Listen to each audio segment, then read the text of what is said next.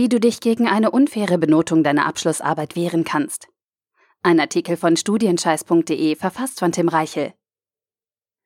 Egal ob Bachelorarbeit, Masterarbeit oder Dissertation, die Abschlussarbeit am Ende des Studiums ist für viele Studenten eine der wichtigsten Prüfungsleistungen.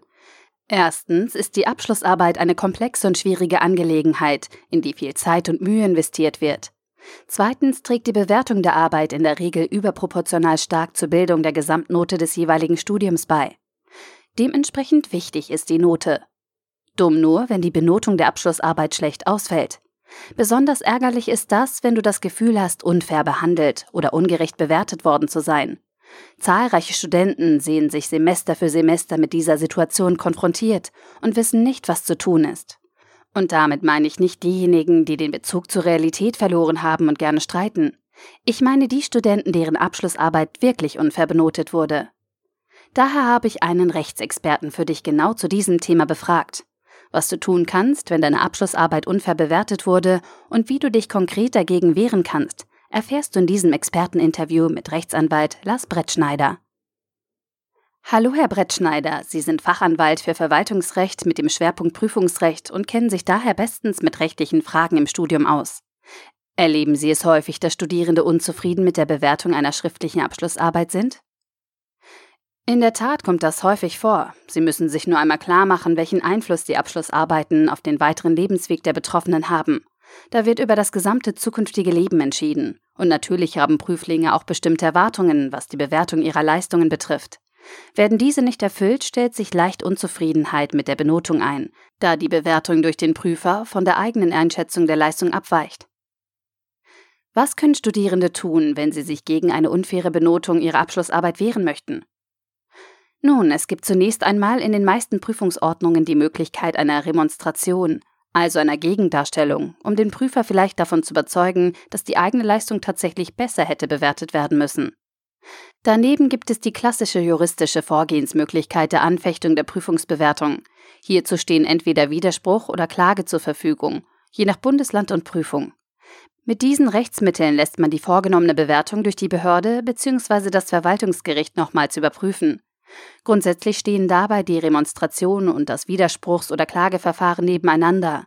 Es muss jedoch beachtet werden, dass Widerspruch und Klage grundsätzlich nur innerhalb eines Monats nach Bekanntgabe der Prüfungsentscheidung möglich sind.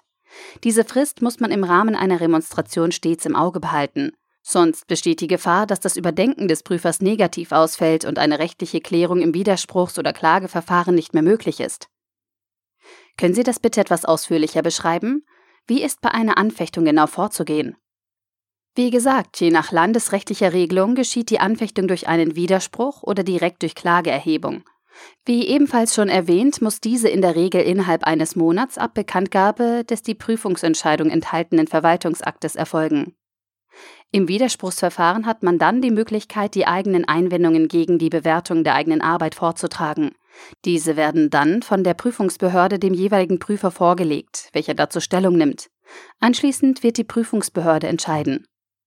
Wird der Widerspruch zurückgewiesen, hat er also keinen Erfolg, kann man binnen eines Monats ab Bekanntgabe des Widerspruchsbescheids dagegen Klage vor dem zuständigen Verwaltungsgericht erheben, wo die Einwände nochmals durch den Richter überprüft werden.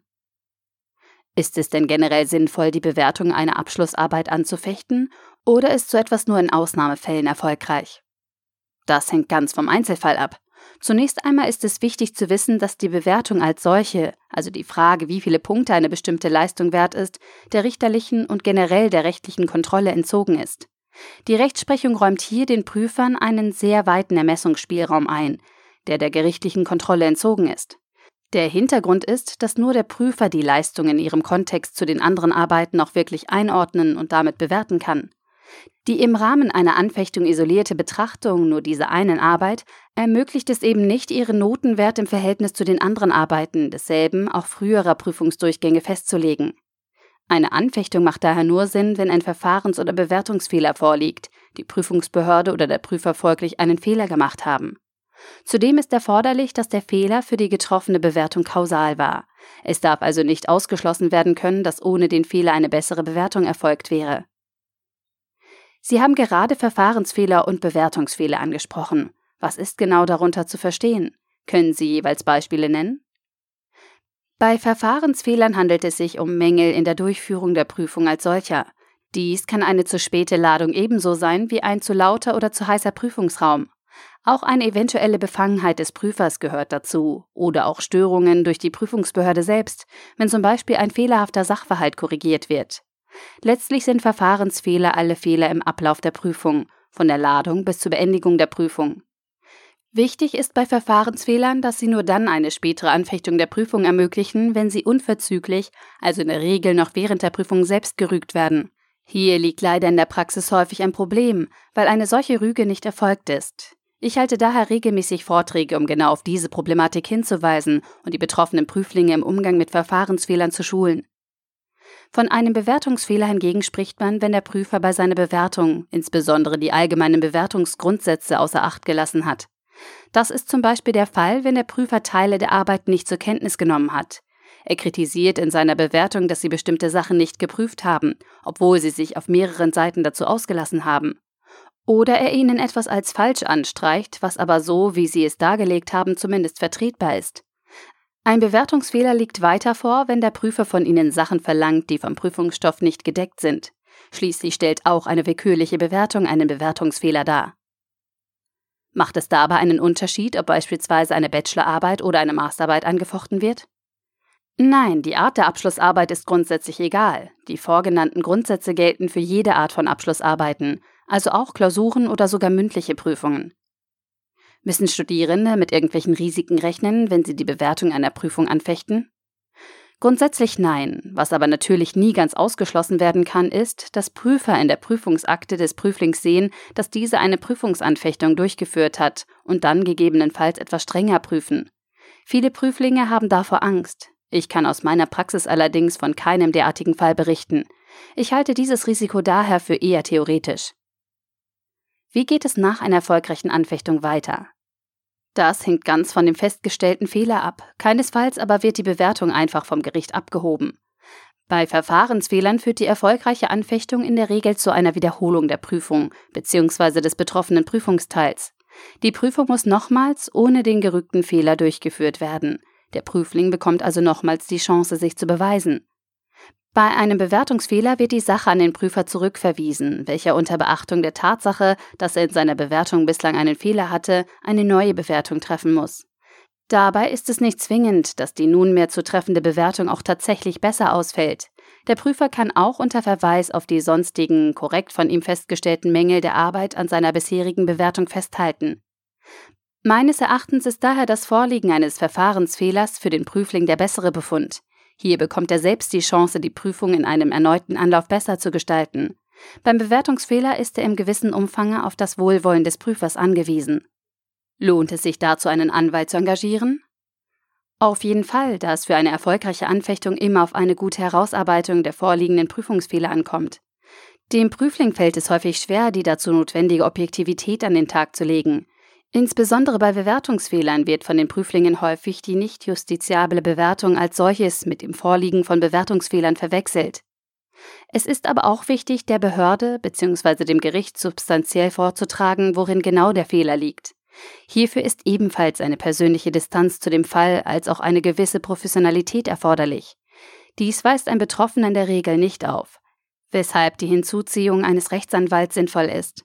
Man sollte dabei aber auf eine entsprechende Spezialisierung achten, da Prüfungsanfechtungen sehr speziell sind und nicht zum täglichen Geschäft eines jeden Rechtsanwalts gehören. Geht es hingegen nur um eine Remonstration, ist in der Regel die Einschaltung eines Rechtsanwalts nicht unbedingt erforderlich. Gibt es einen kuriosen Fall bezüglich der Anfechtung einer Abschlussarbeit, den Sie nie vergessen werden? Beschreiben Sie bitte kurz. Ich hatte mal einen Mandanten, dessen Bachelorarbeit mit mangelhaft bewertet worden war. Wir haben hier gegen Widerspruch erhoben und bei Einsicht in die Prüfungsakte festgestellt, dass die Arbeit statt, wie von der Prüfungsordnung vorgesehen, von zwei Prüfern nur vom Erstkorrektor bewertet worden war. Man hatte an der Uni eine Bewertung durch die Zweitkorrektorin für entbehrlich gehalten, da die Bewertung des Erstkorrektors so vernichtend gewesen sei und die Prüfung für nicht bestanden erklärt. Aufgrund der eindeutigen Rechtslage war der Widerspruch erfolgreich. Die Zweitkorrektorin hat in der Folge die Arbeit deutlich besser bewertet so dass der Mandant zur mündlichen Prüfung zugelassen wurde. Damit war die Sache allerdings noch nicht ausgestanden, denn der Mandant erhielt seine Ladung zur mündlichen Prüfung telefonisch am Prüfungstag selbst. Nachdem wir uns kurz telefonisch abgestimmt hatten, trat der Mandant zwar zur Prüfung an, rügte jedoch gleich zu Beginn die verspätete Ladung. Nachdem er durch die Prüfung gefallen war, haben wir die Prüfung erfolgreich wegen des Verfahrensfehlers angefochten. Fazit. In diesem Artikel habe ich dir zusammen mit Rechtsanwalt Lars Brettschneider gezeigt, dass du eine unfaire Bewertung deiner Abschlussarbeit nicht einfach hinnehmen musst. Egal um welche Prüfungsleistung es sich handelt. Du hast das Recht auf ein korrektes Prüfungsverfahren und eine faire Bewertung. Werden diese Punkte nicht eingehalten, kannst du dich wehren. Im ersten Schritt kannst du dazu einen Widerspruch gegen das Prüfungsverfahren bzw. gegen die Bewertung einlegen. Bleibt dieser Antrag erfolglos, kannst du mit Hilfe eines Rechtsbeistands gegen die Entscheidung klagen und somit zu deinem Recht kommen. Die Erfolgsaussichten sind dabei gar nicht so gering, wie du vielleicht glaubst. Wichtig ist jedoch, dass du die Situation objektiv analysierst und mit dem richtigen Sachverstand angehst. Dabei kann dir ein professioneller Rechtsanwalt helfen, der über das nötige Fachwissen und wertvolle Erfahrungen verfügt. Der Artikel wurde gesprochen von Priya, Vorleserin bei Narando.